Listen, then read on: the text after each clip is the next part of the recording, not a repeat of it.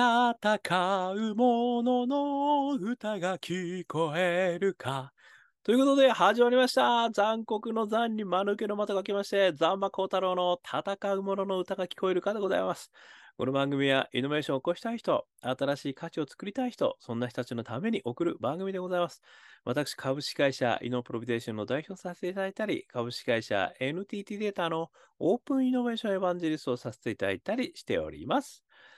さてさて、本日はですね、えー、2023年11月23日というところで、勤労感謝の日、ね、ということで、勤労に感謝しながら勤労したいと思います。ということですね。今日のお話なんですけれども、えー、またすごく面白い本を読みましてですね、こちら、茂木健一郎さん、ね、脳科学者の茂木健一郎さん、もう有名な方ですけれども、この方が出している、強運の、強運ですね、えー、強い運の脳、えー、という本がありまして、これ2023年7月18日ですね。第一版発行。えー、発行所が株式会社換気出版と、えいうところを読ませていただいて、要はですね、あの、強運ですよね。強運というのは何なんぞやと。なんぞやほいということをですね、教えてくれてるんですよ。で、でね、ここの中にですね、あの、強運の秘訣がたくさん書いてあるんですけど、まあ、ぜひ読んでいただければと思うんですが、私が非常にあの、面白いなと思ったのがですね、ハーバードビジネス、あ、違うわ。間違った。スタンフォード大学のですね、えー、心理学者のジョン・ディ・クランボルツ教授が提唱する、計画的偶発性理論というのがですね、あるんですよ。これがね、ちょっとすごく面白かったんで、まあこれを参考にさせていただきつつですね、私なりのイノベーションフレーバーを振りかけましてですね、えー、感想解釈、えー、お話ししてみたいというふうに思っております。強い運をね、あの、身につけたい人はぜひ聞いてください。ね、ということで、あの、いきますよ。このね、ジョン・ディ・クラブボルツ教授はですね、こういう研究結果を発表してるんですよ。ビジネスパーソンとして成功した人たちのキャリアを調査したところ、本人の計画通りにキャリアアップしたのではなく、およそ8割の人が本人の予想しない偶然の運によるものだったという驚きの研究結果を発表したのですということなんですよ。で、そこからさらに続いてですね、運は自分の心がけ次第で引き寄せることができるのではないかと、その先生は思ったわけですね。そしてですね、5つの項目がそういう人たちにはあるということを発見したと。これいきますよ。好奇心。持続性、柔軟性、楽観性、冒険心。ということをですね、このスタンフォードの先生が実は発表してますよという話が書いてあって、めちゃくちゃ面白いなと、これ。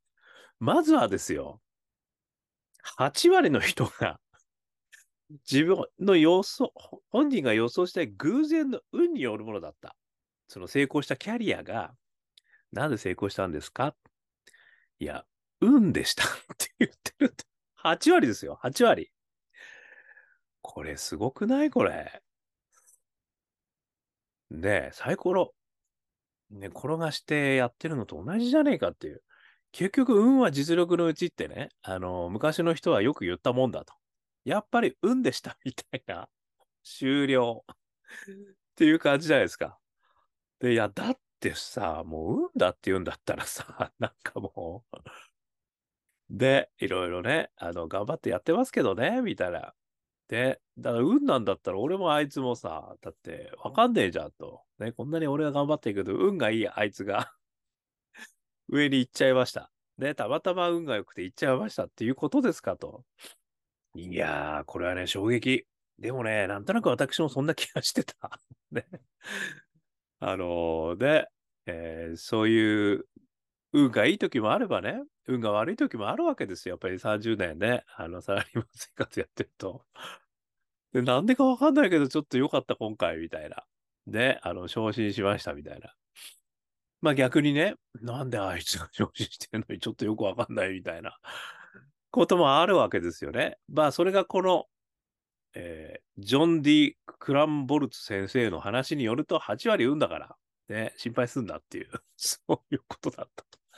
まあね、これで終わっちゃうね、あ仕方ないですねっていう感じなんですけど、こっからはね、まあその先生やっぱり頑張り、頑張りましたって上目線で言えないんだけど、5つのポイントあるよと、そういうやつら。ここ大事なポイントですよね。まあさっき言った通り、えー、好奇心、持続性、柔軟性、楽観性、冒険心なんですよ。でね、これを聞いたときにね、私ね、これって実はイノベーターに非常に共通する項目だなって思ったんですよ。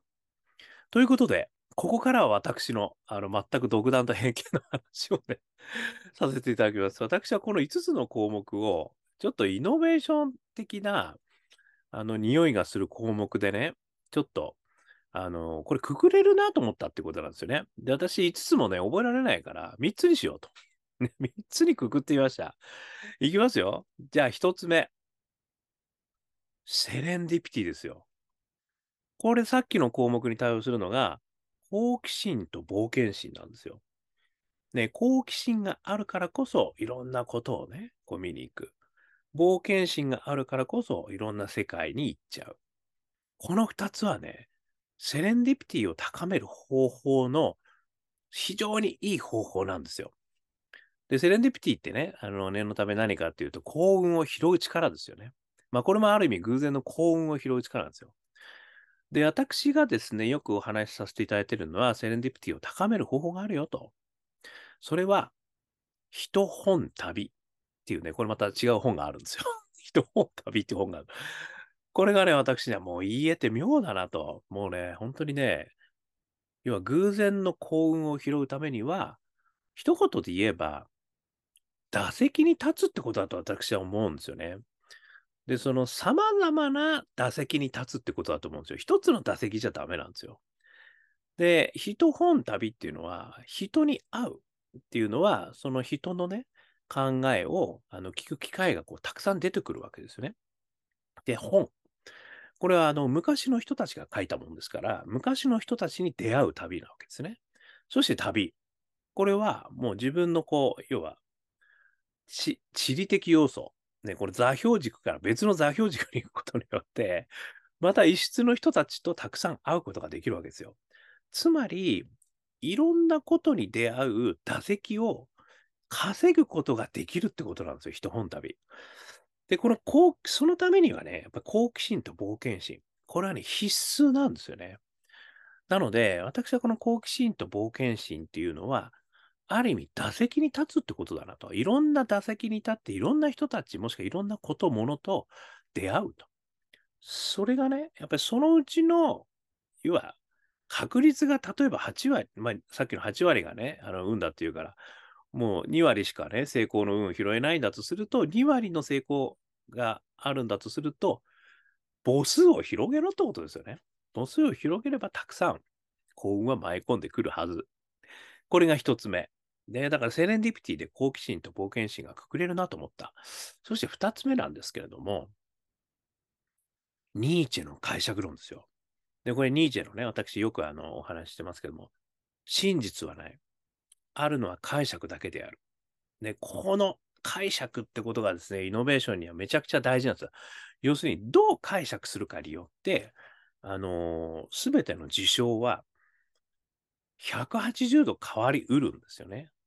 だからある人が見たことが、あの、ね、全然チャンスに見えない。むしろピンチだった。でもある人が見ればそれめちゃくちゃチャンスだ。それはね、実は事象ではないんですよ。だから事象たくさん母数ブワー1で増やしたとしても、解釈がいけてないと、あの、拾えないんですよ、ここがまた。これね、第二の罠があるんですよ、ここに。これがニーチェの言う真実はない。ね、あるのは解釈だけである。で、これをね、いいえと妙な人が、あの、確かね、えー、秋元康さんが言ったんじゃないかと、まあ、うろ覚えなんだけど、家を出た時にね、うんち踏みましたと。で、その時に君はどう感じるかと。ね、皆さんどう感じますか？うんち踏んじゃった。うわーって思いますよね。で、それを、ね、うわー、今日ついてねえなと思うのか、もしくは、今日は運があるよって素敵に思うのかっていうダジャレですけどね。こういうことをね、言ってるわけですよ、秋元さん。確か。これまさにね、そのニーチェの解釈論なんですよね。うんちを踏んだという事象があって、それをラッキーと見るか、不運と見るか。これで人生180度変わる。つまり、一番でね、たくさんの打席に立つっていうのも大事なんだけど、でもその打席に立ったところで、それうんち踏んで、うえーって言ってるようじゃダメだよと。うんちラッキーって思えるかどうかってことですよね。で、これはね、先ほどのね、5つの項目の中で言うと、このニーチェの解釈のにまとめさせていただいたのはまた2つあって、柔軟性と楽観性って言ってるんですよ。つまりやっぱりその、ポジティブな解釈ができるか、柔軟に解釈ができるかってことじゃないですか。なので、この2つはね、今度は、柔軟、あ、柔軟では、あの、解釈だと。つまり、どう解釈できるか。解釈力をやっぱりこう磨くんだということをね、言ってくれてんのかな。これが2つ目ですね。そして3つ目ですけども、諦めないマインドだと思ったんですよね。これは何かっていうと、持続性って言ってるんですよ。もう一個。最後のラストピース、持続性って言ってるんですよ。で、この持続性っていうのは私が思うには、あの、ベンチャー企業の人がね、なぜ成功したんですか？って私も本当世界20都市巡りながら、みんなどのベンチャー企業も聞いてきたんですよ。なんで成功したと思ってますって。そしたらね、これが不思議なことに、諦めなかったからだと思うって全員言うんですよ。全員ですよ。これ100%言う。あの、ぜひね、ちょっと周りの成功してるベンチャー企業のあの社長に聞いてみてください。なんで成功したんですかって。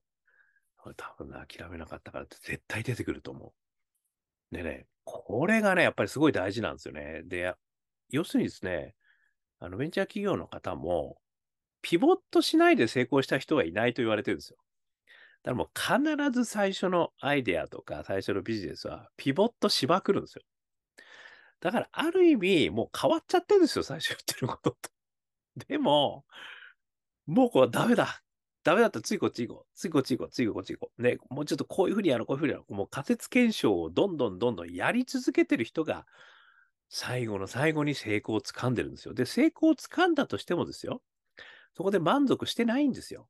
だからずっと継続してる。これは、あの、この間も大谷翔平さんがね、MVP を前回取った時に、あの、これからロッカールーム行って練習してきますって言ったっていうコメント。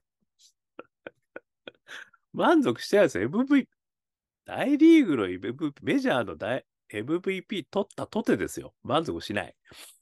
やっぱりそれはね、あの、あ、ある意味もうそれ好きでしょうがないですよ。やってることが好きでしょうがないですよ。やらざるを得ない体なんですよ。ということはですよ、結局ずっと持続していくんですよ。で、これは結局諦めないってことにつながるんですよね。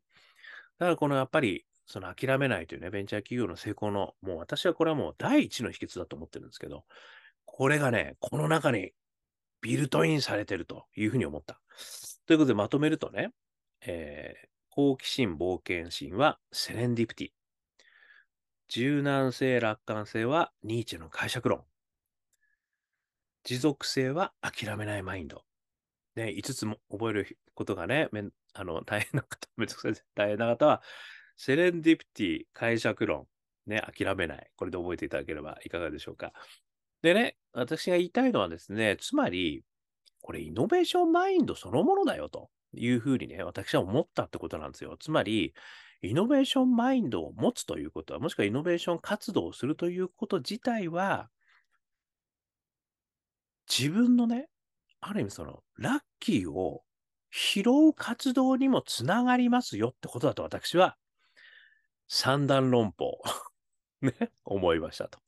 まあ、あえて言うならば、ラッキーノベーション。で、ラッキーとイノベーションかけてますよ。ラッキーノベーション。ね、幸運を拾うためにはイノベーション活動をやるんだと。実はそれこそが幸運を拾う鍵だよと。ちょっと面白くないですかこれ。で、私だけが面白いと思ってるのかもしれませんけども。ということで、ね、えー少しでも参考になりましたら幸いですね。えー YouTube、Podcast 毎日話してます。よかったら登録してみてくださいね。そして Facebook、Twitter、コメントいただけると嬉しいです。さらには、我がアカペラグループ香港ラッキーズは2023年12月31日、三軒茶屋のですね、グレープフルーツムーン、ここで2時間ぐらいワンマンライブをやりますので、よかったら来てみてください。ね。えーもうみんなでね、歌って笑って、えー、ドヒャーっとなりましょう。はい。えーそしてですね、えーストリーミングもやってます。香港ラッキーズ。ね。えー YouTube、Apple Music、Spotify ね。香港好きなの、香港ラッキーズ。あとは、中年ワンダーランドという曲がストリーミングされてます。これめちゃくちゃ元気が出ます。中年不思議国。ね。えー中年の歌ではあるんですが、みんなが元気出る。ね。はい、そういうことです。えーそしてですね、あ、ジャーニー・オブ・ラッキーというニューアルバムも出してます。昨年末に出してますよ。え4曲入りオリジナル曲。ね、こちらの方は iTunes、モーラ、こちらの方でね、え4曲ダウンロードできますので、よかったら見てみてください。えーそして、えー CD が欲しい方は香港ラッキーズ商店。ね、これ検索してみてください。えーそして一人からでもイノベーションできるそんなことを書いた本、オープンイノベーション21の秘密。こちらもですね、絶賛、電子書籍、リアル書籍両方あります。1時間ぐらいで読みしたけれども、21の秘密が手に入っちゃう。そんな本でございますので、よかったら見てみてください。えーこんなことを話している私ですけど、普段はイノベーションのコンサルやってますので、イノベーションのお困りごとありましたら、お気軽にどなたでもご連絡くださいませ。さらには、えー起業家を応援するプラットフォーム、何度でも挑戦できるプラットフォーム、スタートアップスエマージェンスエコシステム、こちらの方もね、絶賛、えー今あやっておりますので、えー起業家の方、ね、さらにはそれを支えたい方、ね、えー募集しておりますので、よかったらお声掛けくださいませ。ということで今日も聞いていただきましてどうもありがとうございました。それでは皆様頑張りましょう。また明日